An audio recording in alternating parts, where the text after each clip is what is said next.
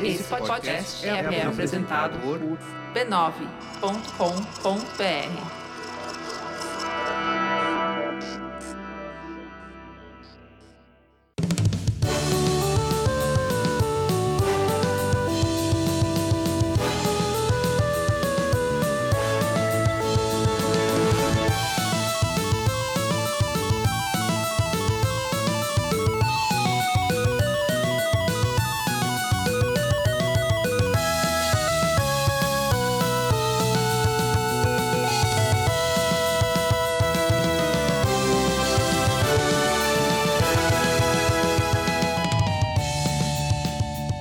Ao vivo, Poco Pixel número 154. Eu sou o Adriano Brandão, do meu lado tá o Danilo Silvestre, tudo bom? Tudo bom, beleza? Maravilha! Qual que é o tema de hoje, Danilo? O tema de hoje é crítica e autocrítica. A gente vai falar sobre a gente mesmo. Também, é.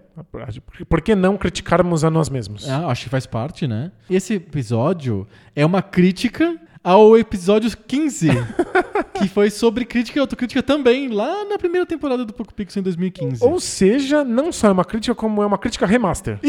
Isso. Lá na época a gente fez uma autocrítica. Agora a gente vai fazer a crítica da autocrítica. Maravilha. Que, o que por si já é uma autocrítica. Não dá pra ser mais meta do que isso. é o remaster de um episódio que a gente fez não sobre a gente mesmo. É, a gente fez sobre jornalismo de videogame, revista de videogame, livro de videogame, programa de TV de videogame, tudo que se fala sobre videogame. A gente não vai falar de videogame hoje, a gente vai falar do que se fala de videogame. Perfeito. E agora, quantos anos que a gente tá nessa brincadeira? Esse, esta é a quinta temporada. A gente completou quatro anos há alguns meses. Acho que a gente tem mais coisas a falar depois de tanto tempo mergulhado nisso. E eu escutei o episódio 15, o ah, original. É? E ele é complicado. Ele não, ele é ruizinho, é um... assim, né? Ah, então, então ele merece crítica mesmo. Merece crítica, Ótimo. merece crítica. Batamos nele. Mas antes, a gente tem que falar sobre outras coisas. É, a gente tem que fazer uma autocrítica e pensar, é. será que a gente não precisa se proteger da gonorreia usando métodos Hum, como que se protege da gonorreia? Com camisinha. Camisinha. Isso. Então fica aqui o recado para a juventude. Use camisinha. Pronto. Era tão difícil, era só o que eu queria. Resolveu? Nossa, pronto. Era, era só isso? Olha, olha. Saiu um peso nos meus ombros. É sério, eu pensei que você queria falar sobre as diversas, diversas variedades da gonorreia. Mas por quê? Eu não sei nada sobre essas coisas. O que você queria falar é só usem camisinha. É, não, eu queria o seu aval para isso. eu queria que você pulasse junto comigo nesse Tá barco. dado, tá dado o aval. Nossa, finalmente eu sinto que a gente tá na mesma página nesse momento. Gente, ó, é o seguinte, se você. É, o mundo das doenças sexualmente transmissíveis é um mundo perigoso. Isso. É igual o mundo do Zelda. Mas é, é, é o que eu tô falando. E quando você tá nesse mundo das doenças sexualmente transmissíveis, o mago te dá não uma espada. Uma camisinha. Ele te dá uma camisinha. É isso. Aí você vai encarar o mundo lá fora com a camisinha. Não na mão, porque, né? Ficar andando com a camisinha na mão não é legal. Mas você vai saber usar na hora certa. Ótimo. Esse é um recado pra juventude. Parabéns. Use camisinha. Estou aliviado. Filtro solar não precisa. Não. Camisinha precisa. Sinto que a gente fez nossa obrigação aqui. Muito bom, mas não era isso que a gente ia falar. Não? Não, mas já falou. Já, ótimo. Então é, é isso. É, era isso que. Não é. era isso que a gente ia falar, mas não. foi. Tá foi isso que a gente falou. Tá falado. Tá falou, tá falado. a gente quer convidar vocês. A gente quer convidar vocês não só a usar camisinha, mas a gente quer convidar vocês a acessar o PocoPixel.com. Que a gente nunca fala do PocoPixel.com, né? É verdade. O PocoPixel.com serve como um super repositório de tudo que a gente fez nos últimos cinco anos. Lá tem todos os episódios de podcast, tem os nossos vídeos também, tem link lá pros vídeos, são nove vídeos. É, tem as listas dos jogos mais. Os 100 jogos mais interessantes de todos os tempos. Tem lista do tudo que a gente falou no High Five. É, tem todas as, as listinhas que a gente fez nos quadros secundários. Exato, nos quadros secundários. Tem a lista dos debates de bolso, temos o debate de bolso. Aliás, no, no, tem um site debatedebolso.com também. É, se você quiser ver só quiser ver as só, coisas que a gente debateu. Só as coisas do, do, dos debates de bolsos. Tem tudo lá no, no site do debatedebolso.com também. É legal, a gente nunca fala sobre o PocoPixel.com. Entrem lá no PocoPixel.com. Tem tudo, todo esse histórico de produção de conteúdo que a gente fez esses anos, que a gente vai criticar agora, né? Isso. É, tá lá. E são cinco temporadas de críticas. É? A gente criticando o videogame lá, você pode ver. Exato, exatamente. E vários desses posts que são dos episódios, quando você clicar, você vai lá no B9. O B9 é onde o, o Poco Pixel tá lá e tem um monte de outros podcasts também dentro do B9. Então fica um, a gente estende o convite para vocês darem uma olhada nos outros podcasts da fam- famosa família B9 de podcasts. Maravilha. Que tá lá em b9.com.br barra podcasts. É Pô, isso? É isso? Ó, PocoPixel.com resolve tudo. Você tem, tem tudo lá, você consegue ver tudo lá, não precisa de dar as instruções separadas. Você vai tudo no PocoPixel.com. Olha, lindo. Vamos, vamos fazer nossa autocrítica. Bora.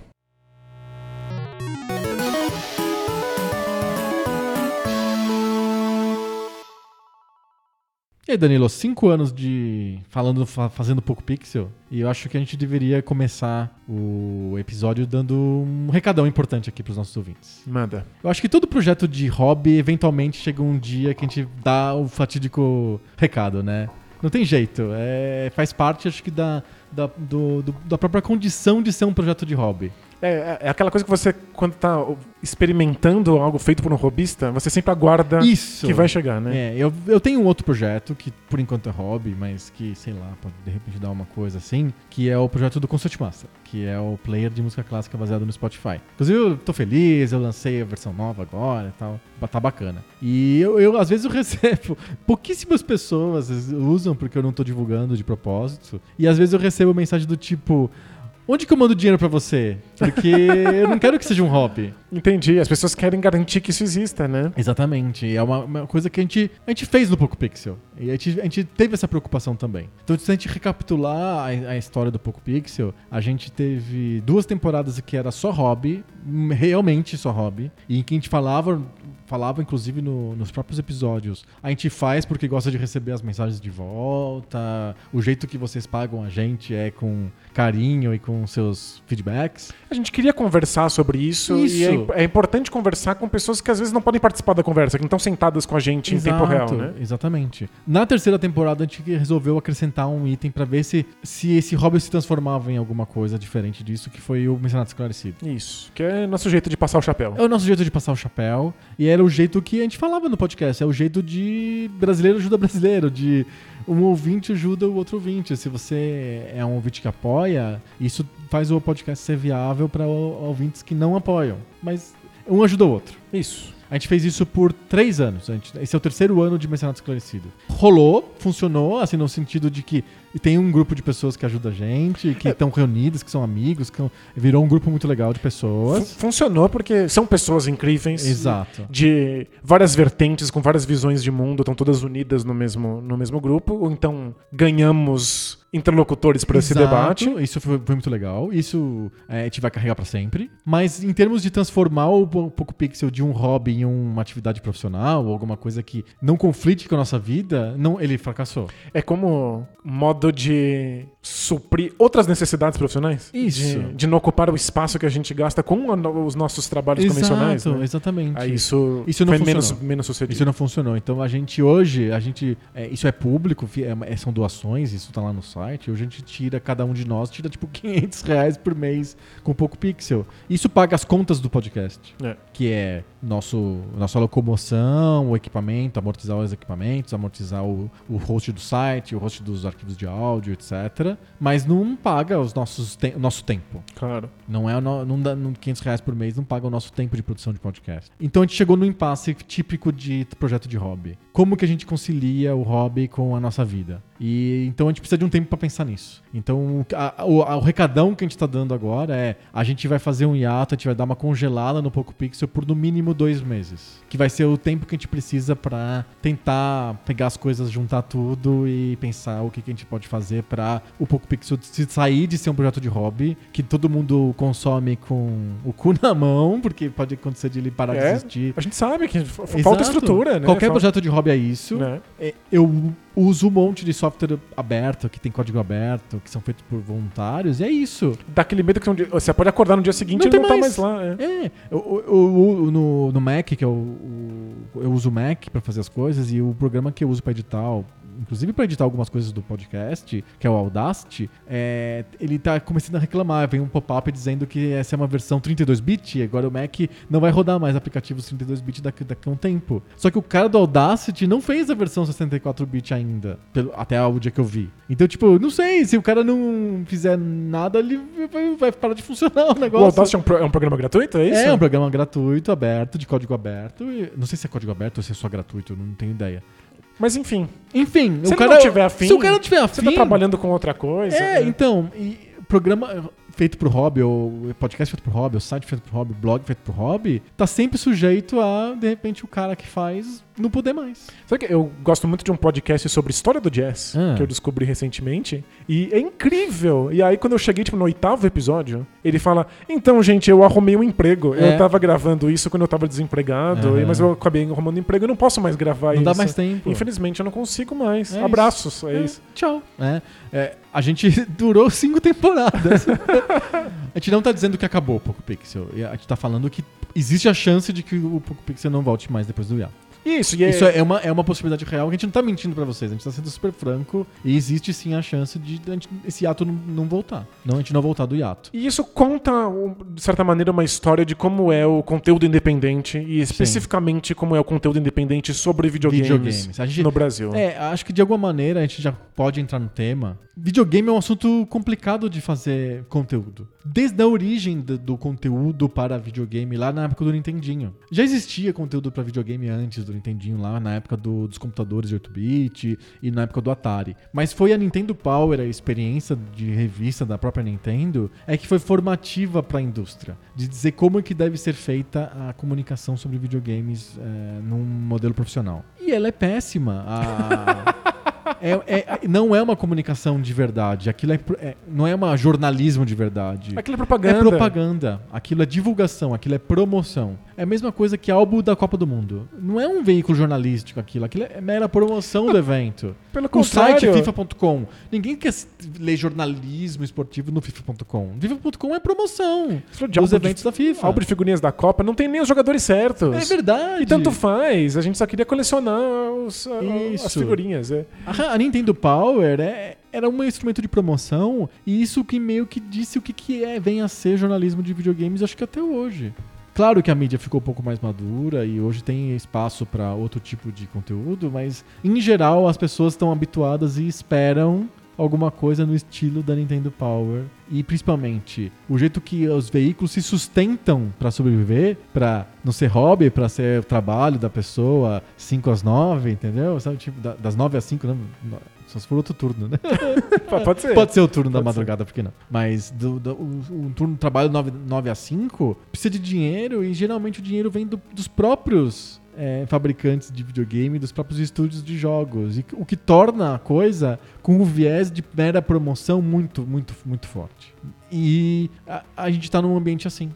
É, e a gente acaba criando uma situação muito complicada, porque isso coloca em risco o papel da crítica. Sim. É, quando você tem um jornalismo que é muito voltado para a promoção e que é muito voltado para o que comprar e o que não comprar, você também acaba treinando o público a não ler coisas que sejam de fato críticas Sim. Sobre videogame. Exatamente. A crítica não é dizer compre ou não compre. Crítica não é manual de compra. A crítica é algo que pense aquela, aquela obra, aquela produção de alguma maneira. Perfeito. Então, a- o jornalismo de jogos ser promocional, falar sobre compre ou não compre, não apresenta crítica para as pessoas. E isso faz com que as pessoas não pensem mais sobre os videogames do que o simples eu vou me divertir ou não se eu comprar isso. Aham. Você cria um círculo bizarro em que as pessoas acabam esperando esse tipo de, de, de jornalismo de jogos porque justamente ele ensinou as pessoas a pensarem sobre o videogame dessa maneira. Exatamente. É, ele ensinou em duas coisas, na verdade, o jornalismo de jogos. O primordial e que isso é o que se faz no mainstream até hoje. Ele tem dois, dois fatores, o jornalismo de jogos. O primeiro é promover. Então ele tá dizendo os novos lançamentos, Claro. quando que são lançados os jogos, é, explicar, dar detalhes dos jogos que foram lançados para dar vontade da pessoa comprar o jogo, etc, etc. Então esse é o primeiro papel do jornalismo de jogos. O segundo papel é o que, que a Nintendo Power criou porque era um- uma revista de fã-clube, era dar dicas de como passar as fases, ou uma coisa mais prática. É um how-to, assim, é um tutorial, um- pega na mão do jogador e faz ele avançar pra frente. É que isso cria um um- uma sensação de comunidade. Eu acho que a ideia, no fundo, é a comunidade, porque geralmente é- as dicas eram acompanhadas também de sessões de fotos de high scores, leaderboards feitos em papel, na época que não existia isso no, no próprio videogame, né? Então a revista Mostra esse papel. outros o que você fez. Isso. Pra você não ser um idiota sozinho em casa que conseguiu uma pontuação gigante e se esforçou pra caramba num jogo por nada. Sim, Alguém precisa legitimar isso, alguém precisa validar isso pra você. sim. E às vezes ver isso na revista, ver outras pessoas que tiraram essa foto, mandar essas fotos, faz a experiência ter algum tipo de significado. Sim. né? Então existe esse papel. E a Nintendo, vamos falar da Nintendo, apontar os dedos aqui. A Nintendo tem um papel meio nefasto nisso até hoje, porque enquanto ela, ela- ao mesmo tempo que ela criou a Nintendo Power para ser um instrumento de propaganda dela lá nos anos 80 com o Nintendinho, até hoje ela fica tirando os vídeos do YouTube dos caras que jogam e mostram jogos da Nintendo. É verdade. Então, tipo, toda hora eu vejo um, um- um vídeo, por exemplo, do, do Metal Jesus Rock, lá que é um canal lá de um cara que coleciona jogos antigos. Ele, ele tem um canal grande, assim, nos Estados Unidos, e ele fala toda hora, olha, eu, eu queria até mostrar esse jogo, mas eu não vou mostrar porque ele é da Nintendo, e a Nintendo Então vai- eu não tô, eu não tô afim, eu não tô afim de receber um strike da Nintendo por violação de copyright, sendo que eu só tô mostrando o jogo que ela fez há 20 anos atrás, ou falando, criticando, sei O lá. jogo que você quer tá disponível pra compra. Ela pega, ela fica monitorando os canais mais, mai- os maiores canais e ela fica, ela fica podando porque como o jornalismo de jogos é promoção, a marca se vê o direito de ela faz, de ter o controle da promoção. Eu faço a promoção, sou eu que faço a promoção. Porque você garante como essa promoção vai ser Vai feita. ser feita. Eu não quero que um terceiro, que o Metal Jesus Rock ou o cara lá do Retro, Retro Man Cave ou outros canais que tem no YouTube de retro games é, façam no meu lugar. Eu preciso de controlar o que, que esses caras vão falar. Então eu não deixo eles falarem. Então eles vão lá e fazem um strike de copyright no YouTube. O YouTube tem a política de ele nunca questiona quem quem faz o, o claim, quem faz a, a, a acusação, digamos assim. Ela, ela simplesmente tira. Então ela, a Nintendo vai, faz, não vem ninguém do Google vai lá ver o vídeo. Vamos ter certeza Isso, de... não, não, não. Eles simplesmente derrubam. E aí Até porque não deve dar pra lidar com um volume de, dá- de acusações. O volume né? deve ser muito grande de, de, de pedidos de, de retirada de conteúdo. E aí o. Fica por conta do produtor do conteúdo decidir se ele quer reclamar e colocar no ar de novo o conteúdo ou não. E a maioria absoluta desses caras que eu vejo reclamando não fazem, eles simplesmente ignoram. É dá o strike, eles tiram do ar mesmo o vídeo e foda-se. É. Não dá, dá muito trabalho ficar reclamando. Você, um cara lá em Seattle que faz vídeos, reclamar com a, a- uma corporação japonesa bilionária. Não, É, não faz sentido. não faz sentido, eles ignoram. O que acontece? Eles vão falando de qualquer outra coisa, menos de coisas da Nintendo. Porque não querem levar um strike do copyright na cabeça. Você começa a criar um, um buraco. Isso. Fica, porque a Nintendo quer controlar ela mesma. Os pequenos, não. A gente já, a gente já fez no nosso no canal de YouTube lá o- um, um jogo da Nintendo, que é o Mike Tyson's Punch Out. É, não tem problema. Ela nem percebe. Ela nem percebe. Tem milhões de caras fazendo streaming de Smash Brothers, de, de tudo quanto é tipo de jogo da Nintendo. Eles não vão atrás, porque tá muito pulverizado, mas se o canal é um pouco maior, eles vão lá e tiram. Entendi. Porque eles querem controlar, porque na cabeça da empresa, jornalismo de jogos é promoção. Então, até hoje, não sei se ainda tem no Brasil, mas até pouco tempo tinha uma revista da, oficial da Nintendo. Você acha que essa revista oficial da Nintendo vai falar alguma coisa minimamente crítica de alguma coisa da Nintendo? Uma ação da Nintendo? É. Um jogo da Nintendo? Um videogame novo da Nintendo? Eu comprava, eu era um dos compradores assíduos da Nintendo Power, inclusive. Da, da Nintendo Power, não, da Nintendo World, que era a no Brasil não brasileira. tinha É. Nintendo Power. Numa época em que eu sequer tinha um console Nintendo. Aham. Eu só queria ter algum acesso à comunidade, à cultura dos videogames. E, E saber das novidades. É, e eu me considerava um nintendista, porque tinha sido o contato mais forte que eu havia tido na infância. Aham. Então eu, tinha- eu comprava a revista. E às vezes eles criticavam algum jogo. Às vezes falavam, esse jogo não é bom. Mas existem coisas que não são tocáveis. Então, as franquias da Nintendo, os consoles da Nintendo. Quando saiu o GameCube, não houve uma discussão sobre esse é o melhor caminho possível, por que, que a Nintendo foi nessa direção. Era simplesmente. Esse Uau, é o, que legal. esse é o melhor com- com- console do mundo. A Sony e A e Microsoft, a, Microsoft e a Sega não tem a menor chance. Uhum. Vencemos. E isso é só propaganda. É mera propaganda. Lembrando que foi nessa época que eu mandei uma carta pra Nintendo. Tá lá no World. episódio original, no É. 15, você contando quando você rompeu Eu mandei uma carta Nintendo dizendo, World. Gente, sinto muito, não, não, não, não funciona mais pra mim, né? Mas pensando bem, é, o- foi o teu último. Você, você nem, nem chegou a ter o GameCube na época, né? Você Não, não. retroativamente, Eu né? comprei o GameCube muito tardiamente. tipo, talvez duas gerações no futuro. Mas, você, não, mas, mas você, você comprou o Wii e o Wii U? N- Eu tenho um Wii. Você tem o Wii. Isso. Também Wii foi não. bem posterior, Total, né? Nossa, muito. É. Talvez o Wii tenha, tenha sido a minha última aquisição. Acho que foi o último console que eu comprei na coleção. Da coleção. Isso. Mas tem o Switch que não é da coleção. Não, mas você tá eu- usando. Eu peguei o Wii depois do- de ter pego o Switch. Ah, é? Foi? É, foi. Ah, É, tipo, ele, é- ele é- tá. ele é o mais recente, no sentido de que foi o último que eu Ah, comprei. Eu pensei que você tivesse comprado o Wii antes do, do Switch. Não, foi o contrário. Olha só. É, aí eu ia falar que o Switch, por muito tempo, foi. Teve um hiato entre os, os, os- os jogos da Nintendo, os videogames da Nintendo que você comprou, mas não teve. É, foi tudo meio que junto, assim, bem posterior. Isso, todos, todos depois. Todos depois. Mas É. enfim, você rompeu com a Nintendo World, mandou uma cartinha, cobrando crítica, uma, uma atitude crítica da revista. Isso, é. Ao, ao meu ver, naquele momento, e eu era um adolescente falando bobagem, mas o que eu percebia é que existia um abismo muito grande de proposta entre o que a Nintendo estava fazendo no GameCube E os e, outros? O, e o que estava sendo feito na época pelo Dreamcast, que era um console que, que eu conhecia, embora não Aham. tivesse ainda. Ele E- nem é, ele, ele é posterior ao Dreamcast. o Ele- GameCube. ele é- ele é posterior, da outra é. geração. Não, é a mesma, é a mesma geração. É? É, É, ah, o- é o verdade, Dreamcast, tem razão. O Dreamcast inaugura a geração. né? É verdade, é que o Dreamcast foi lançado muito antes, mas é a Isso. mesma geração. E é- era uma mudança de proposta muito grande. E eu queria que alguém me discutisse essa proposta. Eu queria que alguém pensasse, por que, a Nintendo não tá indo na mesma direção que os outros? Uma direção que, que na época era uma direção mais madura, voltada para um público mais adulto. É, se você pensar, a gente conversou aqui no- no- nos episódios anteriores, o PlayStation 2 estava caminhando na direção de fazer jogos que eram mais maduros, Sim. não só com violência ou nudez, mas maduros do ponto de vista artístico. proposta de game design. Tinha, tinha uma proposta de game design muito mais, mais consolidada. E aí a gente queria ver o que, que o GameCube ap- apresentaria. Uhum. E ele me apresenta um console que é, em termos de design, mais infantilizado, mais voltado para um público infantil. Ele parece uma lancheira. Uhum. E era isso, eu queria essa discussão. A Nintendo tá falando com o público infantil? É isso que a Nintendo quer? A Nintendo quer o público da nostalgia, o pessoal que tá olhando pro seu passado? É isso? Não tem essa conversa. Uhum.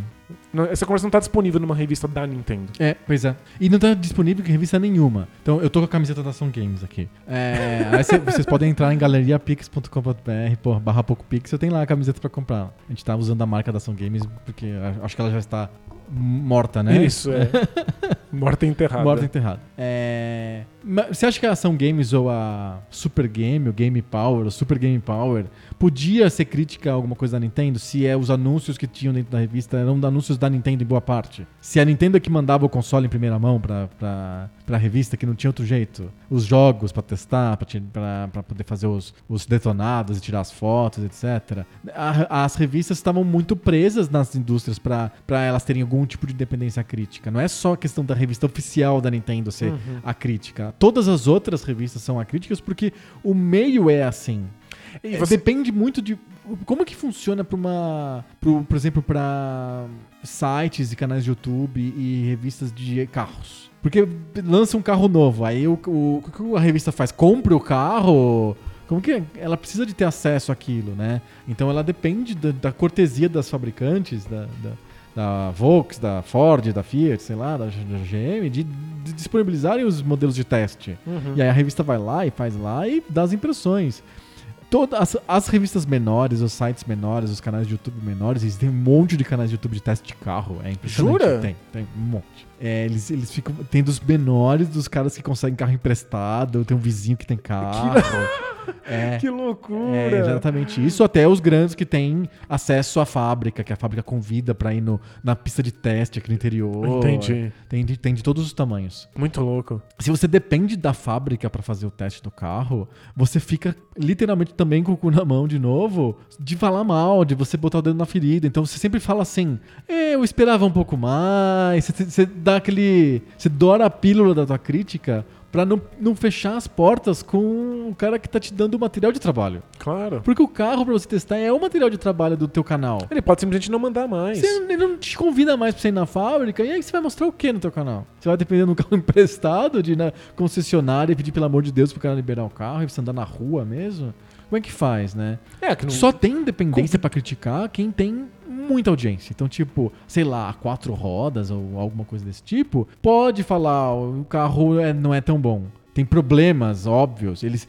Pra evitar problema de interferência das marcas, a Quatro Rodas tinha uma, uma mini frota. Eles compravam carros, eles faziam aqueles famosos testes do 100 mil quilômetros, em que eles davam um carro pra um cara e o cara rodava o Brasil com o carro. Faz sentido, porque você começa a ter que bancar o seu próprio acesso a esses Porque produtos. se não dá pra depender. Se, ficar, se depender da- do fabricante pra ele te dar um carro, ele vai te dar o melhor carro possível, um carro que é super tunado, um carro que não sei o que, um ambiente controlado, na pista de teste. E eu, a, a Quatro Rodas tinha audiência, tinha dinheiro, comprava os carros e dava pro, pro repórter rodar o Brasil. Ou tinha outros que não rodavam o Brasil, mas usavam pra trabalhar. Todo dia o cara usava o carro, aí ele escrevia uma matéria. Usei o Celta por seis meses. Entendi. Rodei 50 mil quilômetros com o O carro. videogame é muito parecido, porque você- os, os resenhistas, quem faz a crítica, precisa receber esses jogos pra análise. Não, legal. A Senão eles têm que pagar do Mas próprio tudo bolso. bem, a Quatro Rodas comprava o carro, fazia o teste independente. Quando você compra a revista, folheia. Quais são os anúncios? São anúncios, de, carro. E aí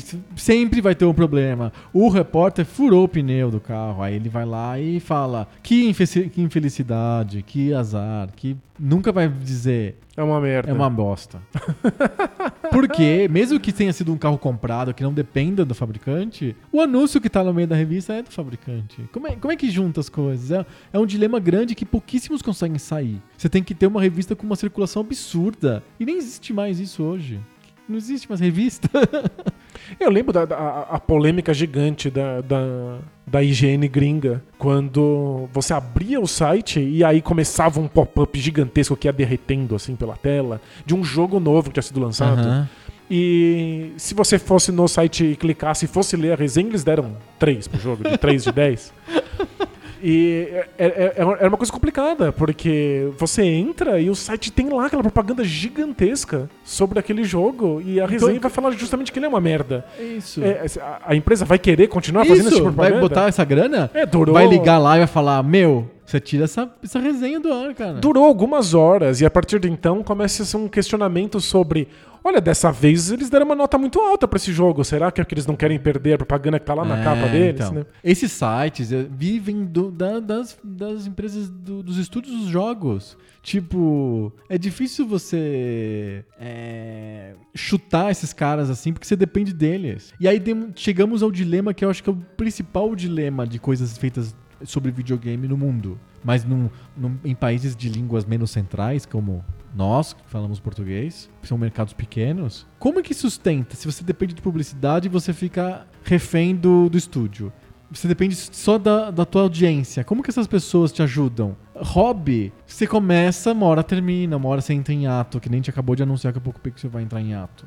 Porque começa a ter um conflito. Quando que surge o, o- o jornalismo bom, profissional e que se sustenta sobre videogames? Existe? Ou é uma utopia? Essa é a questão. É, e, a, e a meu ver, a questão fica ainda mais complicada. Só o robista é neutro e o robista não consegue sustentar o que ele faz por muito tempo. É, e, e a minha pergunta é: quantas das pessoas, quanto do público está interessado de fato no trabalho dedicado de um robista neutro? É, exato, fora isso, né? Porque é, o fato de que as revistas são tão chapa branca Aham. e que a Nintendo tinha uma revista só pra ela e que eventualmente a Sony teve uma revista da PlayStation aqui no Brasil e, e que É, a Microsoft também. A Microsoft desse- também. Se bobear, ainda tem essas revistas. Isso tem um, um- um- certo efeito que é somado a outras, outras questões, mas você tem um público de videogames que é apaixonado pelo seu videogame. Você- o, Torcedores de o videogame. torcedor de videogame. O fã da Nintendo não é tão diferente assim da própria revista que ele lê. Aham. De que ele não quer ouvir crítica sobre isso. Ele não quer ver você falando mal. Ele não quer ver isso sendo colocado sobre outra luz ou sobre um outro contexto. Ele quer ser reafirmado de que ele tomou a decisão certa na aquisição desse produto. É, qualquer coisa que, que vá para além disso começa a soar esquisito para alguém que se acostumou com esse tipo de jornalismo reafirmador Aham. de uma Nintendo Power ou de uma Nintendo Um World, por exemplo. uhul, assim. Exato. Isso soma-se ao fato de que videogames são muito percebidos como experiências escapistas. Uhum. De que as pessoas jogam porque elas querem se divertir, elas querem sorrir, elas querem ficar felizes, elas querem esquecer da vida por um tempo, elas querem esquecer que o trabalho delas foi uma merda. Então ela ela não quer que a resenha sobre um jogo aponte pra coisas pra fora do jogo e que coloque outra luz sobre isso e que problematize questões de game design.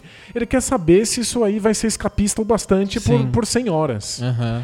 Com- é, é- é meio ovo a galinha? O que, que vem primeiro? É, é porque a revista, a revista hoje em dia não tem mais, mas assim, a, o site, o canal de YouTube, ele reafirma essa- esse desejo, você, o, a- o público responde a ele pedindo mais desse, dessa mesma coisa, e o jornalismo devolve isso. Quão insuportável é a experiência de assistir o, o aqueles premiação de jogos? Como é que chama lá? O Game Awards lá? Que é um, Uma, grande- propaganda. É, é- é uma grande punhetação da indústria pra ela mesma, assim. Né? É uma grande propaganda, é uma propaganda de duas horas de duração, em que entre os anúncios eles dão prêmios. É basicamente isso. E aquilo é, é, é verdadeiramente insuportável, porque eu não quero ficar assistindo propaganda, certo? Eu quero uma pessoa neutra. Aí, o, qual, qual, que é, qual que é o escape que a, a internet criou para esse tipo de ambiente? Em que o hobby ele não dura, mas o profissional não consegue ter a independência que ele mesmo que o robista tem, ele não consegue ser neutro. É o crowd, é jogar tudo pra multidão. Então, o que acontece? Você vai no Metacritic pra ver o que, que as pessoas estão falando sobre o jogo. E aí você usa a, a- nota dos críticos do Metacritic como uma espécie de ba- balizamento. Porque você não pode falar diferente, é isso? Você Não, não, da você curva? como consumidor, você Ah, como consumidor. entendi. Eu quero saber se o jogo é bom, eu vou no Metacritic, porque ir no site não é garantia de que vão ser 100% francos comigo, ou 100% honestos. E o cara do hobby, não- às vezes ele não existe mais. Ele conseguiu um emprego e não, não É. tá fazendo mais. E- então, o- a, a multidão é um jeito de escapar disso. Só que quem garante a qualidade dos caras da multidão? O cara, os, todos os milhões de comentaristas do Metacritic são espertos, são bons, eles dão notas justas, é, sabe? Tipo, não sei, assim, eu tô- acho que eu tô num momento meio amargurado. Não, mas faz sentido. E tem outra coisa que a gente pode cavar ainda mais fundo, que é o quanto os videogames são encarados como experiência escapista e produtos. E a gente acaba associando jornalismo e textos e críticas sobre videogame com nota. Aham. A gente quer uma nota, né? É, a ponto do Metacritic ser a, a- a saída. Você não quer ler um texto que se dedique a analisar um jogo por um ângulo levemente distinto. Aham. Você quer saber que número deram sobre isso. E aí você não pode dar um número baixo porque você depende do investimento da, da, da empresa desse jogo ou da empresa desse console, etc. Ou você não pode dar uma nota dif- muito diferente das outras, porque as pessoas vão te, te- te questionar e vão ficar putas por isso. Se você faz uma- alguma crítica, eh, tem alguns, alguns críticos que são bons em videogame e fazem coisas levemente diferentes da norma, e os comentários das pessoas, do, do público em geral, São destruidores. são destruidores. É do tipo assim, que coisa arrogante, Uhum. que coisa pretensiosa. Porque fala aí se você gostou ou não gostou, o que, que você tá fazendo? Ou o que é muito comum é críticas que analisam mais game design, então sempre vão encontrar coisas do game design que não funcionam ou que não estão atrelados à proposta do jogo. As pessoas vão lá e falam assim: esse cara não gosta de nada. Por que, que Uhum, ele é joga um chato. videogame? É um chato. Por que, que ele. Para de jogar videogame. É Videogame é, igual pra se de divertir. filme, é igual de filme. O cara faz a crítica dos Vingadores lá, e todo mundo dá porrada. É igualzinho em filme, série de TV, do Game of Thrones, sei lá o quê. Então, tipo, talvez o ambiente do público também não seja o melhor possível. O, não é só o ambiente da empresa de sobreviver em meio às necessidades da corporação, da, da- das corporações de jogos, da, da indústria. Talvez o ambiente do público também não seja o mais saudável possível. E talvez eh, a gente consegue ver em alguns projetos que a gente tem de, no Brasil, inclusive, que são bancados pelas pessoas, pelos próprios, pelos, pelo próprio público, que são, tem crowdfunding, tem é, uns, uns mecenatos muito mais gordos do que o nosso, de pessoas que acabam derrubando conteúdos nesses, nesses, nesses sites, nesses canais e pedindo mais de outros canais. Então, mais de outros conteúdos. Então, eu me lembro é, do pessoal do jogabilidade, eles conseguiram, eles conseguem viver disso, né? Eles são um coletivo lá e eu não sei quanto que eles estão tirando em apoio, acho que tem Catarse, Mas tem, eles têm um financiamento tem Patreon, tem robusto. né? tem um financiamento robusto que sustenta eles. Eles não- acho que vários deles não vivem só disso, mas alguns vivem só do jogabilidade. E aos poucos eles foram cortando os conteúdos mais históricos, documentários e tal. E você vai no canal deles, basicamente é gameplay. É, eles sentam num, num- pegam um jogo novo que acabou de ser lançado, lá o jogo do samurai, não sei das quantas, e ficam jogando por três três horas, quatro horas. Você pode assistir ao vivo, você pode ver depois eles jogando. Os- eles faziam uns documentários muito bons sobre o Doom, sobre o, o Adventure do Atari, sei lá. Os caras pegavam umas histórias antigas e faziam uma edição muito boa, roteiro interessante. Era um conteúdo legal sobre a história dos videogames, só que eles pararam de fazer porque o público que paga a vida deles quer ver eles jogando. É, o retorno não. Não, Não é, não é bacana. não, não, não, não bate, é muito mais esforço do É, que. Os vídeos que o Caio fazia sobre as próprias revistas, chamava Má Impressão, acho que é isso o nome do. Era uma série de vídeos sobre as revistas de videogame. Ele pegava uma revista de videogame e destrinchava. Era super bem feito, ele editado, o texto era bom. Não, não, não, susten- não sustentou.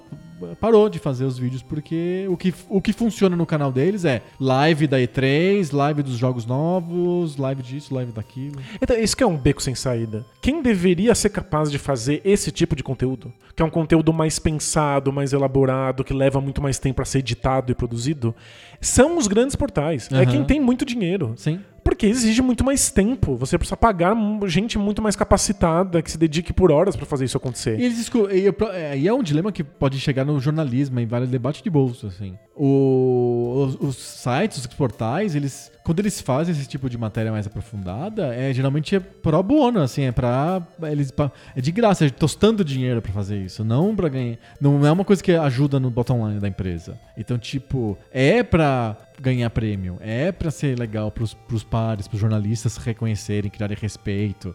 Mas o público consome muito mais, é, sei lá, um blog que tem uma opinião maluca, bizarra. Claro, sem, sem dúvida. Aí você vê um monte desses sites, sei lá, de jornais, etc., que tem lá colunista lunático, não sei o quê, que bota teoria da conspiração e gera li- clique pra caralho. E aí um trabalho profundo. Eu adoro as reportagens de esporte do UOL Sports, que tem a, a- eles pegam um cara do passado e conta a vida dele. Então essa semana eu vi do Silvio Lancelotti, outro dia era do Elia Júnior, do Zete. Então tem desde jornalistas, ex-atletas, a bandeirinha não sei das quantas, o árbitro que, que ficou famoso porque deu o cartão errado. E conta história, é muito bem feito aquilo.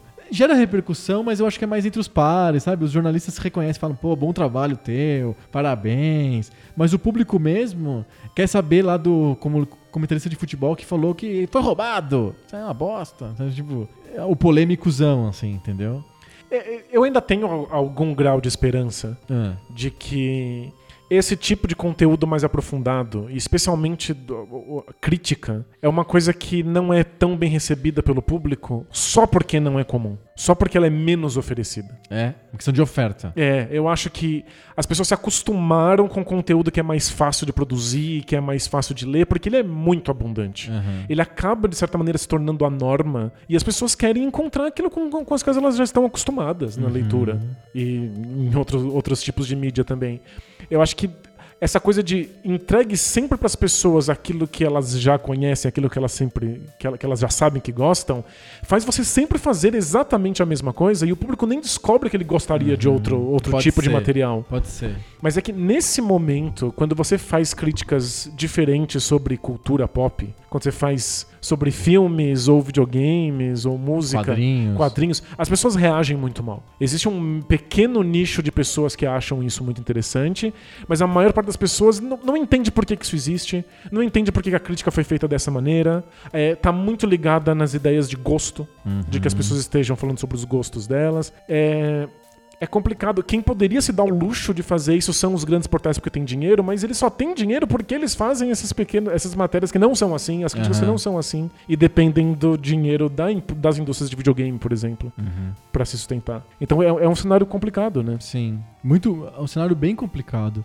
E a gente, de uma maneira, a gente tentou entrar nesse cenário, né? Acho que o, o Poco Pixel tem uma proposta. Que tá, acho que tá explícita pra quem acompanhou a gente nesses cinco anos, nesses 150 e poucos é, episódios. A gente tem uma visão histórica criticando da- da- dos videogames. A gente. E aí eu queria fazer uma autocrítica um pouco. Manda. É, é uma visão, obviamente, robista, no sentido de que a gente não faz muitos amigos, assim, no- na indústria. A gente Uhum. nu- nunca recebeu convite pra nada e um joguinho pra olhar.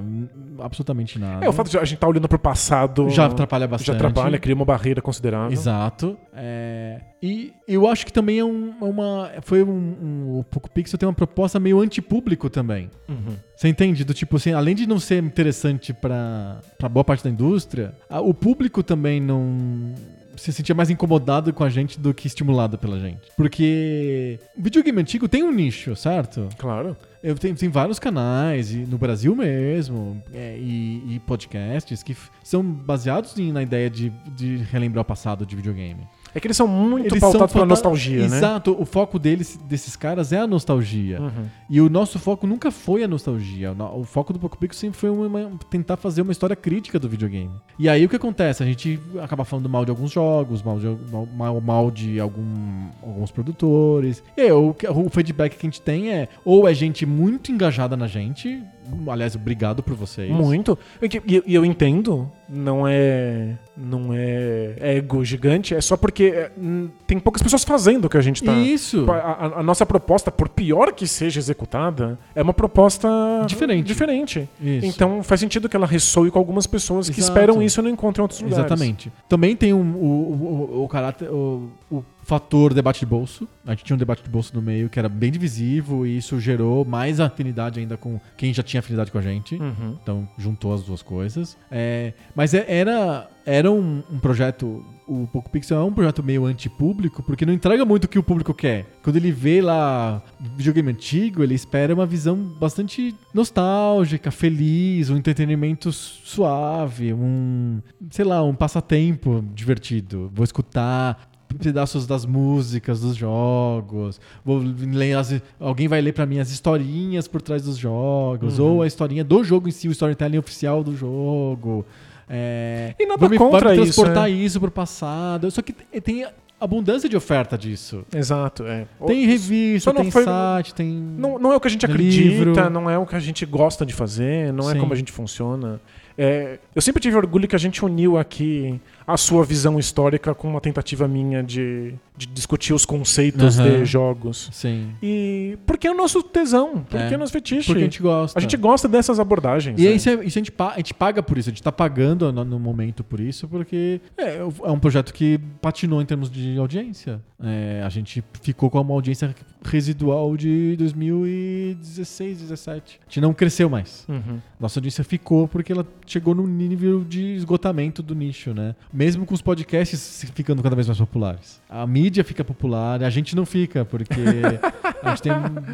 Era visível isso, é visível isso. Quando a gente foi pro ar, a gente ficava no, na ranking do iTunes, que é uma droga, é misterioso, é feito pela Apple, mil problemas. É críptico. É críptico, é algorítmico, tem não é uma pessoa que está decidindo, mas é um cálculo lá que ninguém sabe qual que é. Mas é, um é o único que a gente tem de parâmetro. Então Uhum. a gente usa com o mítico grão de sal, mas a gente usa o, o ranking da Tunes como critério. Quando a gente, foi, quando a gente lançou, a gente estava lá sempre oscilando lá abaixo dos 10. Quando a gente entrou no B9, deu um salto grande de audiência e a gente ficou sempre entre os cinco sites, os cinco podcasts mais ouvidos de videogames e é, entretenimento. Tem uma categoria estranha do Uhum. iTunes lá que engloba coisas do tipo, é, como que é? O podcast das comissárias de bordo. Isso, tinha muito podcast de avião. né? É, porque encaixou nesse hobbies. Ah, é porque era hobbies, entretenimento e Isso. games. Boa. É uma categoria gigante lá. E a gente ficava entre lá o 2, o 3. A gente nunca chegou em primeiro. Mas tinha vezes épicas que a gente ficava em segundo, sabe Deus por quê. O 99 Vidas sempre em primeiro, sempre em primeiro. E aí, dos últimos anos pra cá, a gente só, só tá caindo no ranking da iTunes. A gente não consegue, porque começou a ter um monte de outros. Então tem lá um que eu esqueci o nome agora: 3D Cast, 2D Cast, 2D Podcast, que é um que tá em primeiro com, com bastante frequência. É uns caras no Rio que tem o YouTube também, eles jogam. Não entendi qual que é deles, mas eles estão lá fortes. Uhum. E a gente começou a desaparecer do ranking. Por quê? O ranking é feito pela variação da audiência, e não pela audiência absoluta. A Apple resolveu fazer o ranking por, por Faz sentido. delta, assim, quanto você cresceu na semana. Entendi. E Então, como a gente é- não cresce, é a quem gente vai tá, tá- caindo. quem tá mais quente, né? Isso. Então, como a gente não cresce, a gente, tá, a gente parou lá. E a culpa é nossa mesma, né? Ah, sem dúvida. A gente A escolheu gente esse caminho, a gente é, escolheu fazer essa um caminho abordagem. popular, exato. A gente não optou por ser um um podcast de nostalgia, de jogo velho, que bacana. Tem um monte de canais assim, tem vários que vão lá na loja e acham um jogo, e que bacana, olha, acho que é o jogo antigo. Pronto, acabou. Jogo velho. Cumpriu o papel, né? A gente quer falar, fazer a história crítica, a gente, sem querer, a gente acabou criando o próprio... a própria limitação, né? A gente colocou a, a cerquinha em volta da gente de propósito. E isso volta, né? Um dia a gente se frustra por a gente fazer. A gente faz o nosso. A gente, se- toda semana a gente vai lá e, e gasta várias horas pra, pra produzir, pra, pra gravar, pra, pra decidir o tema. Quanto que a gente fica conversando pra decidir o tema, né? É, até porque é- essa gradinha que a gente desenhou pra nós mesmos, ela é limitadora, Pra inclusive, gente, de pra- assuntos. É, né? é pra gente mesmo. É. E, enfim, é, e a pergunta que eu acho que o, o podcast tenta responder é: cabe isso? Tem espaço pra isso? Ou é tão pequenininho assim, que nem o nosso, que nem o Poco Pixel? O espaço pra crítica de videogames? É, pra uma história de videogames mais profunda, um pouquinho mais crítica, não necessariamente profunda, filosófica. Não, não, mas assim, um pouquinho mais crítica. Que não fica só na nostalgia no oba-oba, no como era feliz, como era legal na minha época, que eu tomava Nescau instantâneo e jogava Nintendo, sabe?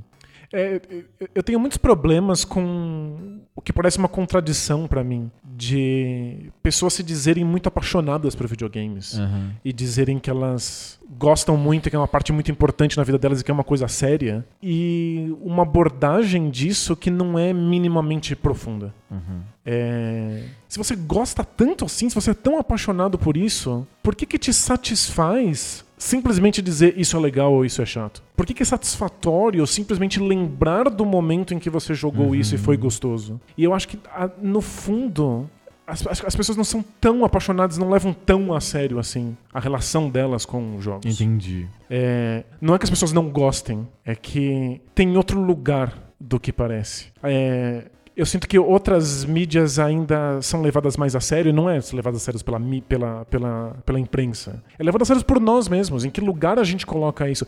Qual é o grau de profundidade que você quer ver de análises a respeito disso?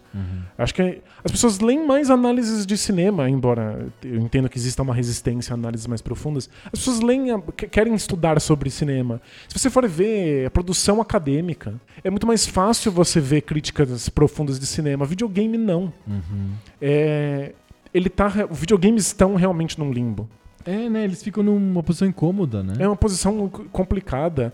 Ela, ao mesmo tempo, não é digno de que você pense a história. Uhum. de que você analise historicamente, de que você analise criticamente, de que você fale sobre estética, mas também não é puro entretenimento, não é pura diversão. As pessoas são engajadas, as pessoas são apaixonadas, as pessoas brigam por isso na internet, mas não o suficiente para que você queira se aprofundar. Aham. Né? É, tipo, é, é um limbo complicado e um espaço difícil. Eu vejo o, o jornalismo de jogos sofrendo muito em todos os lugares.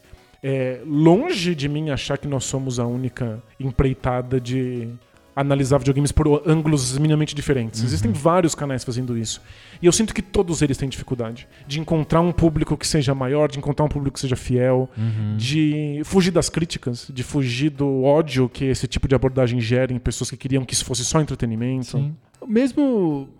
é um- a internet também cria essas bolhas de ódio, né? Eu me lembro do, do, do desenvolvedor que desistiu de ser desenvolvedor porque ele não estava aguentando mais o ambiente hostil, tóxico em volta dele. Né? O Phil Fish. né? Então pode acontecer isso. A gente nunca entrou numa coisa dessa porque a gente é muito pequenininho pra isso. Mas é- existe, né? A gente, na nossa limitação, a gente recebe os e-mails falando do Donkey Kong ou do, sei lá, que jogo, Final Fantasy. É que a gente sempre ab- abordou isso com, com humor, a gente sempre deu Aham. risada dessas coisas. Sim. Mas é. Algumas pessoas não, algumas pessoas ficam realmente bravas. Fico.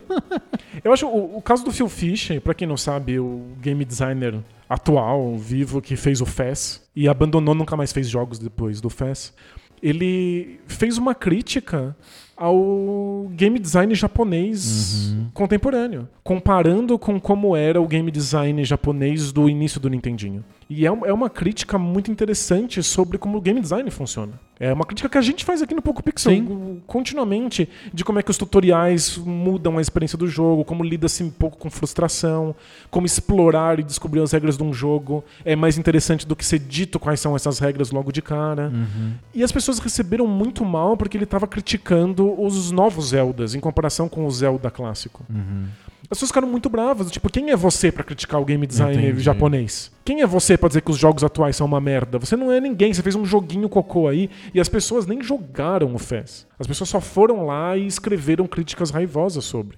É, o videogame é esse meio em que as pessoas são tão apaixonadas a ponto de escrever críticas raivosas, mas não apaixonadas o bastante pra ir lá e experimentar o FES Aham. e pensar quais são as escolhas de game design que o FES fez. Que pra mim é um dos grandes jogos do nosso tempo. Uhum. É, é esse esse limbo entre a paixão absoluta e a negação da profundidade em que o videogame se encontra. Será que não é imaturidade, não do, do meio, mas das pessoas, do público? Porque o cinema, é claro que o cinema tem uma, um público infantil, adolescente e jovem muito grande, Aham. cada vez maior. Mas e também existe muito cinema que é consumido por pessoas mais maduras. Você tem lá vários gêneros de filme feitos para pessoas, sei lá, mais 30 a mais, não sei. Entendi, você tá falando que o público é mais velho, O público é mais velho, em geral. E isso para todas as manifestações. menos videogame. E videogame parece que ainda tem uma concentração maior do público nas faixas mais,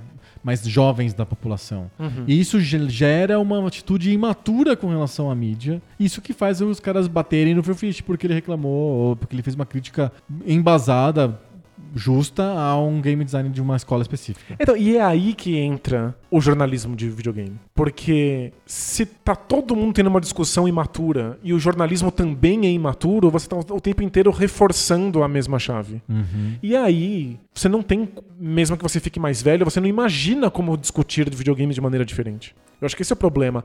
Em algum momento, alguma coisa precisa virar a chave. Uhum. Em alguma coisa, a- a- alguma coisa grande, alguma coisa com grande engajamento precisa mostrar outra, outra possibilidade. Precisa mostrar outro caminho. Porque senão nem as pessoas mais velhas vão discutir isso É, diferente. esse é o ponto. Esse é o ponto. E eu escutei o podcast 15 e eu achei engraçado uma coisa que a gente falou com assim com bastante intenção, assim com do coração mesmo. A gente disse que uma das poucas coisas que res- resgatava a história dos videogames de uma maneira mais pensada, mais crítica, era o Angry Video Game Nerd. A gente falou isso de uma maneira sincera, não irônica. Aham. E, e confesso que de 2015 pra cá eu andei pensando e, e, e remudando, reavaliando minha posição sobre o, o Angry Video Game Nerd. Eu dei uma mudada, eu Diga. acho. É... No fundo, eu acho que ele não.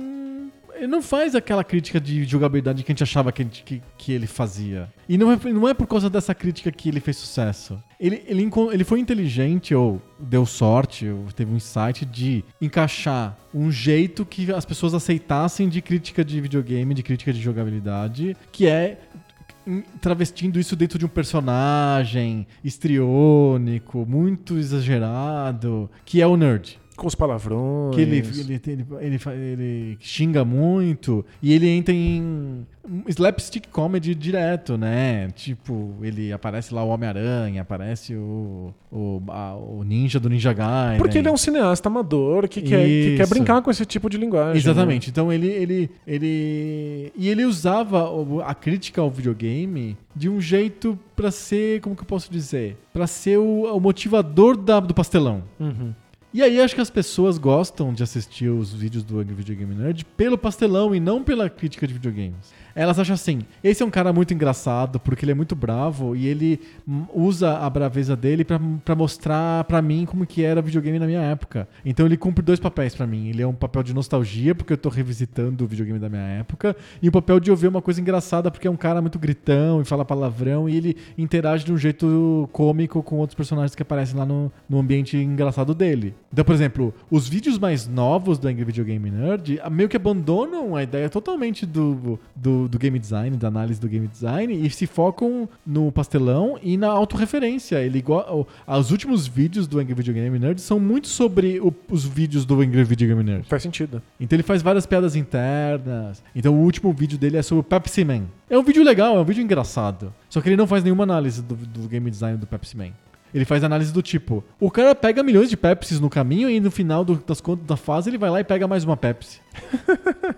tipo, é isso, assim, entendeu? E aí ele consegue achar o cara que, que estrelou vídeo- os videozinhos entre fases do Pepsi Man. Isso é legal. A gente assiste por causa disso. Não mais, ou nunca foi, pela jogabilidade. Ele não é assim o cara da jogabilidade, ele é o cara do pastelão. E aí ele conseguiu encaixar as duas coisas. A gente. Talvez a gente tenha se encantado um pouco pelo porque ele falava mal dos jogos, mas no fundo ele não tava querendo falar mal dos jogos, ele tava querendo fazer o pastelão. É que às vezes o que a gente pretende, o que a gente faz e o que chega nas pessoas é completamente diferente. Às vezes a gente acha que a gente tá fazendo aqui uma coisa diferente com o Poco Pixel e talvez as pessoas Estão escutando pela nostalgia. E falam assim, ah, é, é, olha eles falando de coisas antigas. Às vezes não chega o que a gente imagina. É, o Angry Video Game Nerd podia estar pensando em pastelão, em filmar o próximo filme de comédia de Hollywood. Aham. Tanto faz. Às vezes, quando ele dizia, olha, isso aqui não funciona, isso aqui, essa escolha de game design causa frustração, a gente aqui conseguia perceber isso como uma discussão sobre design. Aham. Servia como gatilho pra gente levar isso pra algum lugar. Era pra gente. É, então, a, a gente tornava a- essa- isso que o Angry Video Game Nerd fez, a gente tornava isso um pontapé inicial. Uhum.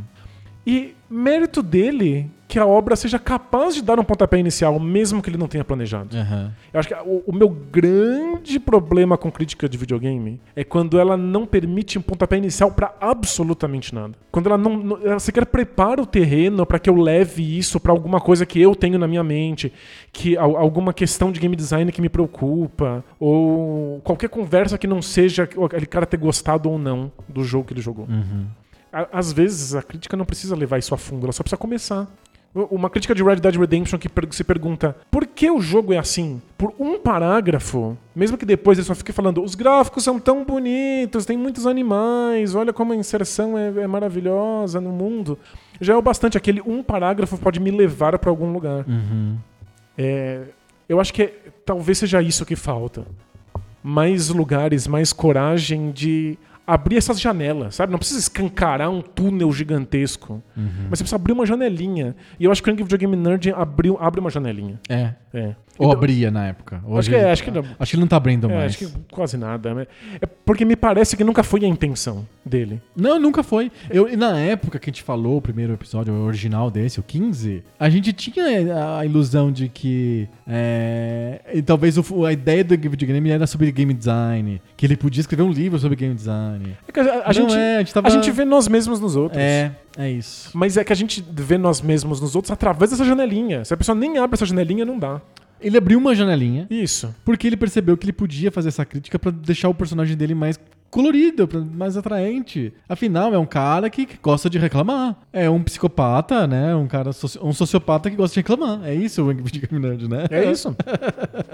E aí ele usa o que pra reclamar? O que tá, o que tá disponível. E o, o que tá mais disponível no jogo é jogabilidade. A coisa que tá mais abundante num jogo é jogabilidade. E como ele precisa reclamar, tipo, o que tá dando errado é fundamental. Sim. E apontar o que tá dando errado nos faz perguntar o que, que tá dando certo também. É um, é, é um, é um bom ponto de partida. Aham. Funcionou, porque falta discussão sobre isso. Funcionou, mas ele tem lá milhões de pessoas. Ele É não precisa não- mais. Ele não precisa fazer mais vídeos novos. Ele- por que, que ele faz poucos vídeos novos? Porque ele não precisa. É, não precisa. Porque o acervo dele lá tá enorme e as pessoas vão vendo e tá ok pra ele, não precisa mais. Mas é, ele, o objetivo dele, eu- na, minha, na minha opinião, objetivo, ele tem um milhão, milhões de seguidores porque ele é engraçado, porque ele é escatológico, porque ele é bocudo, porque ele é estranho, bizarro. E não porque ele fala coisas de game, do game design do jogo das tartarugas ninja ou do Silver Surfer. Ele é injusto, inclusive, com o Silver Surfer. Ele é causador, eu acho que ele causou mesmo uma, uma repulsa mundial pelo Silver Surfer. Que é um jogaço. e eu morro de rir com o vídeo. Eu só não concordo com nada do que ele fala sobre game design. Então, sei lá. Eu, eu acho que mesmo o Angry Video Game Nerd, que era um exemplo que a gente dava de que, como que podia falar sobre game design, não, não é. No fundo, não é. É, acho que às vezes a gente precisa simplesmente admitir que existe pouco interesse sobre isso. Aham. Que, com sorte, as pessoas que estão nos escutando agora gostam desse assunto. E pensam game design, e pensam por que, que os jogos são desse jeito e como é que eles se mudaram, eles se alteraram no tempo. Aham. Mas não é um interesse geral. E eu, eu questiono qual é o papel da crítica que não faz isso? É só essa coisa que me incomoda. Pra que serve ler uma crítica estritamente descritiva de um jogo? E eu acho que talvez esse seja o motivo pelo qual o gameplay tenha dominado o espaço de videogames nos últimos anos. Uhum. É, como nós estamos sempre pensando que a crítica vai me descrever, simplesmente, vai me dizer o que o jogo é, é melhor eu ver alguém jogando. E as pessoas simplesmente assistem isso. E tá todo mundo migrando pro YouTube, e escreve cada vez menos, e a- o- a- os textos da higiene nem são lidos, as pessoas vão direto pra nota. Ou então, agora tem aquela opção. De que fica um vídeo em cima, tem um cara que te lê trechos do, do, do, do texto enquanto você assiste o jogo, porque é Sim. isso que as pessoas querem. Uhum. Como a gente não consegue pensar a crítica para além disso, é melhor ver alguém jogar. Uhum. Então, acho que a crítica, a crítica nesses moldes, no molde descritivo, perdeu o seu lugar. Eu acho que ela não serve para nada. Uhum. Eu acho que ela, ela não tem mesmo espaço. Uhum. E o YouTube engoliu. Pois é. O streaming, É, por isso que, que nem eu falei, o projeto lá do o jogabilidade. Twitch. é. Eles têm que ficar fazendo live de jogo. É, acho que simplesmente não existe interesse por pensar game design. Uhum. E dizer, gente... Existe, mas ele é pontual. Isso, ele isso é um a gente tá nicho, falando de é. jogo novo. Isso é verdade. De jogabilidade de jogo novo. De, de jogo antigo, então, menos ainda. É. Então. É, eu fico. Assim, acho que a gente não chega. Igual no episódio original, a gente chega no final do tema desse remaster sem muita conclusão. Uhum. O jornalismo de videogames é, é um setor complicado por definição, em que o hobby ele é o que tem a visão mais profunda e mais inter- interessante sobre o tema, mas ele não se sustenta economicamente, ele não é viável. Ele pode surgir aqui e ali na academia, embora o, o interesse da academia sobre videogames é muito pequeno ainda. Talvez mude, não sei, mas por enquanto é muito pequeno. Acho que aí passa por ficar mais madura, pessoas mais velhas e talvez Isso. isso melhore, mas ainda é muito pequeno. O, o que é feito de documentários, livros, atinge um público aqui e ali, mas eu, eu, não, eu, na maioria das vezes, não me interesso por, pelo que é produzido. É puramente nostálgico. É puramente nostálgico. Os livros, ou conta história de negócios. Eu, eu me lembro do livro que foi feito lá sobre o Nintendo, que era sobre o Super Mario. E aí no Brasil foi traduzido como Bastidores da Nintendo, pra uma Por- coleção de administração de empresas. Porque é, no fundo, né? Porque as pessoas querem saber como que a organização funciona, como que ganha dinheiro, sei lá. Uhum. Não querem estudar o Super Mario como fenômeno da cultura, sabe? E os, aqueles revistas de todos os jogos do Master System, do Mega Drive, você vai ver tem lá a historinha do game, do storytelling do jogo. É, eu acho que é um ambiente complicado mesmo. Por algum motivo, não sei se talvez seja uma questão de tempo. Ele não tem um, um, um espaço como tem o cinema, como tem a música, como tem, sei lá, as outras artes. É. Eu acho que é um É um limbo esquisito. é um limbo bem esquisito. E soma-se ao momento muito estranho que o jornalismo passa. E é, Geralzão. em geral. E aí a gente é obrigado a se questionar para que serve a discussão sobre videogames, que tipo de discussão de videogames a gente deseja. Aham, Tipo, que lugar ela tem na nossa sociedade hoje. Sim. A minha sensação é que tudo foi pro YouTube e pro Twitch porque a gente não quer essa discussão. Não existe um, um- um desejo geral por isso, a gente não tá acostumado com isso. Foram muitos e muitos anos de, de- de uma imprensa que não olhou nessa direção. Aham. Então, pra que que serve? Quando você escuta um podcast sobre videogames, o que, que você espera desse podcast? Uhum. Eu acho que isso é uma coisa que a gente deveria verdadeiramente pensar. Sim. É, Qual é o lugar dos videogames na sociedade? Agora, absolutamente todo mundo joga. A senhorinha joga no, no metrô. A gente vai querer consumir conteúdos a respeito de videogame em que formato? Uhum. Olhando pra quê? Porque se eles forem minimamente só, só descritivos, se eles forem é bom ou é ruim, eu acho que eles não vão ter espaço. Porque você assistir alguém jogando já resolve isso. A ponto de que algumas pessoas não querem nem jogar elas. Quer só assistir. É, você só assiste, porque assistir, de certa maneira, resolve Uhum. pra você. Se a dúvida é simplesmente saber como é. Sim. Então, acho interessante a gente fechar com pra que serve. Uhum. Porque a gente não tem como responder porque os tempos mudaram, os videogames mudaram de lugar, mas a crítica de videogame não mudou e ela não faz mais sentido no, no- no contexto atual. Uhum. Então, Ela precisa encontrar um, um outro lugar. é. Que não, não, não tá aqui. Nunca foi incentivado, nunca foi empurrado. Sim. E que o Poco Pixel viu que na nossa abordagem, no nosso, da nossa maneira, no nosso nicho, é pra um grupo muito pequeno. Muito pequeno. Muito seleto de muito pessoas. pequeno. E talvez pra todo mundo. Quem vai fazer um livro? E aí, respondendo a uma pergunta que várias pessoas nos fizeram. A gente passou o ano passado inteiro falando dos livros do Poco Pixel. Uhum. E Porque era uma ideia, a gente tem vários textos prontos, a gente tem por volta de 70 textos prontos. Era uma ideia de falar de videogame com essa abordagem. Mas a gente, a gente foi dando tempo, a gente foi enrolando a campanha pra ver se a audiência do podcast dava uma melhorada. É, quando a gente pra botou gente isso ter mais na... chance de, de funcionar o, o processo de captação dos fundos pra isso. Quando a gente botou na planilha, na ponta do papel e foi vendo os Não valores, é, a gente precisava de mais. né? Não fecha. Se a gente fizer uma, uma, uma cálculo básico de conversão do ouvintes do podcast para pessoas que a gente precisa para fazer o livro, para o livro funcionar, e o livro precisa de escala, precisa de ter alguns milhares de pessoas comprando o livro para ele ficar mais em conta para todo mundo. Senão eu vou ter que cobrar muito caro pelo livro. Uhum. E não simplesmente não fechava. A chance de a gente fazer uma campanha de crowdfunding e não conseguir o objetivo era muito grande. A gente não, a gente não queria entrar numa campanha de crowdfunding para perder. Pra falhar, é, não. É, pés- péssimo isso. E dá muito trabalho. Então, é, a, gente, a gente deu o ano inteiro pra ver se isso funcionava. E a audiência não, não, não esquentou. Ela, basicamente, 2018 foi um ano perdido. Assim, a gente ficou o ano inteiro falando pras mesmas pessoas. O que é incrível. É, é- Tinha alguma gente, alguma gente escutando a gente. Gente, né? é, é delicioso e é, tipo, eu acho que alguém precisa propor coisas diferentes e não sei como foi a nossa execução, mas a nossa proposta eu, eu, eu acredito. assim, Sim. Meu coração tá inteiro nessa proposta. Aham. É que existe um limite de por quanto tempo dá pra, É. fazer isso. é. Exato. Eu acho que a gente. A gente tá no, na hora extra já há um certo tempo, né? O, o- a audiência do podcast não, não, não cresceu. O mecenato foi muito legal, mas ele ficou restrito à audiência do podcast. Ele dependia da audiência do podcast crescer para aumentar também o, o ritmo de pessoas entrando no mecenato. Eu acho que a gente abordou a maior parte dos assuntos que a gente, A gente que a gente tinha se proposto. Quase esgotou os temas, a gente A tá fazendo gente- um remaster. Exato, é. Então, é, eu acho que de alguma maneira é, a gente conseguiu fazer muita coisa. Eu acho que com as limitações que a gente se colocou no tema de ser videogame velho, as limitações que a gente colocou de ser um videogame velho falado de um jeito, certo jeito, para um público muito específico, numa, num mercado pequeno do Brasil, para uma língua que é pouco, muito, muito local brasileira, enfim, de alguma maneira a gente conseguiu fazer centenas de episódios, milhares de horas de gente falando e conseguiu meio que abordar quase todos os assuntos possíveis. E tem uma lição dos videogames aqui, que é limitações criam significado. Os jogos só significam alguma coisa porque tem uma série de regras limitantes que te dizem o que dá, o que não dá pra fazer. Sim, E daí que surgem as histórias. exatamente. E eu acho que a gente criou uma série de limitações que provavelmente deixaram o nosso trabalho mais difícil, Aham, mas fizeram isso aqui ter significado. Sim. Tipo, a gente fez coisas que a gente acreditava, num, num formato que é o formato que a gente acreditava que deveria ser. Sim. Se essa foi a escolha certa ou não, eu não faço ideia, Aham. mas criou esse um conteúdo que significa alguma coisa pra gente. Sim, perfeito.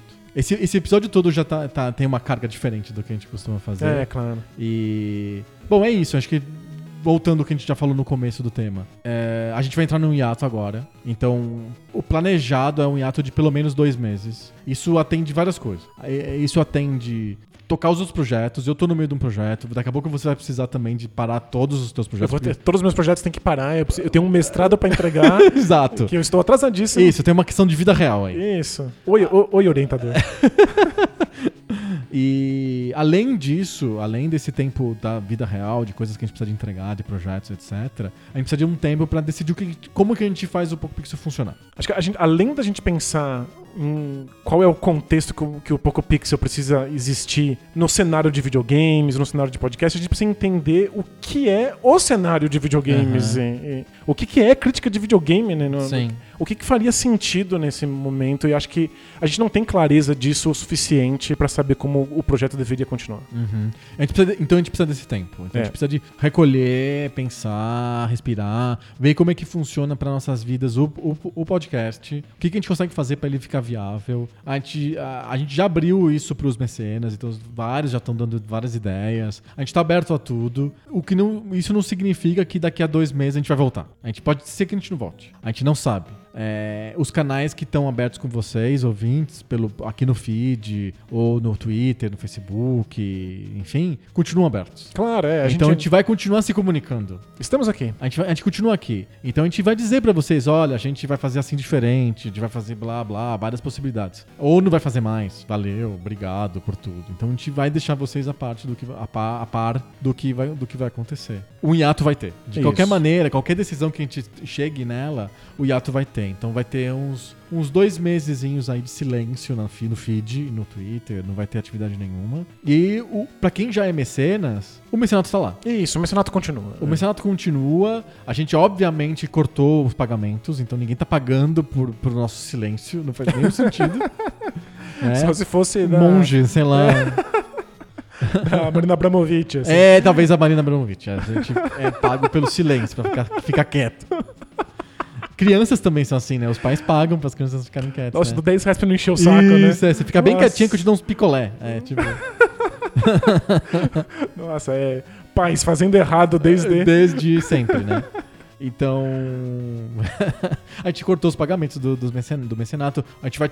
A página tá- depende lá do Apoia-se, mas assim que o Apoia-se analisar lá, eles cortam a página do PocoPixel lá. Então, não façam, não entrem lá no, no Apoia-se. Mas o mecenato continua Mas vivo, quem já né? está lá, fica lá. Então, a partir dessa semana, acabou, ninguém entra mais no grupo dos mecenas. E quem está lá no grupo, continua lá no grupo. A gente continua conversando. Eu continuo participando do- das- dos papos lá no WhatsApp. No WhatsApp não, no Telegram, de vez em quando. No Facebook tá lá, um monte de gente conversando. E o, o projeto congela, dá uma parada. Mas o espírito acho que continua.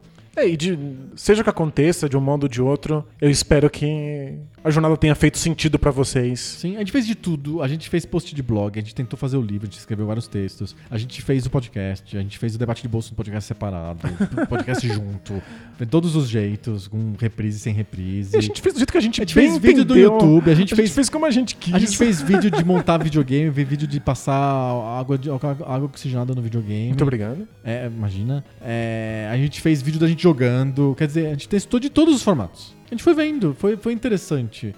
É, o preço que se paga por essa experimentação é que, de repente, ele- ah, o hobby fica maior do que as nossas vidas. É, sem a gente não dúvida. consegue encaixar mais, não funciona, deixa de ser uma- um, um lazer e vira uma obrigação que não faz sentido. E a gente vai pensar agora sobre isso. A gente Isso. precisa desse tempo pra pensar. Vamos descobrir qual é o lugar do, do Poco Pixel no cenário dos videogames e na nossa vida também. E o problema não é você, é a gente.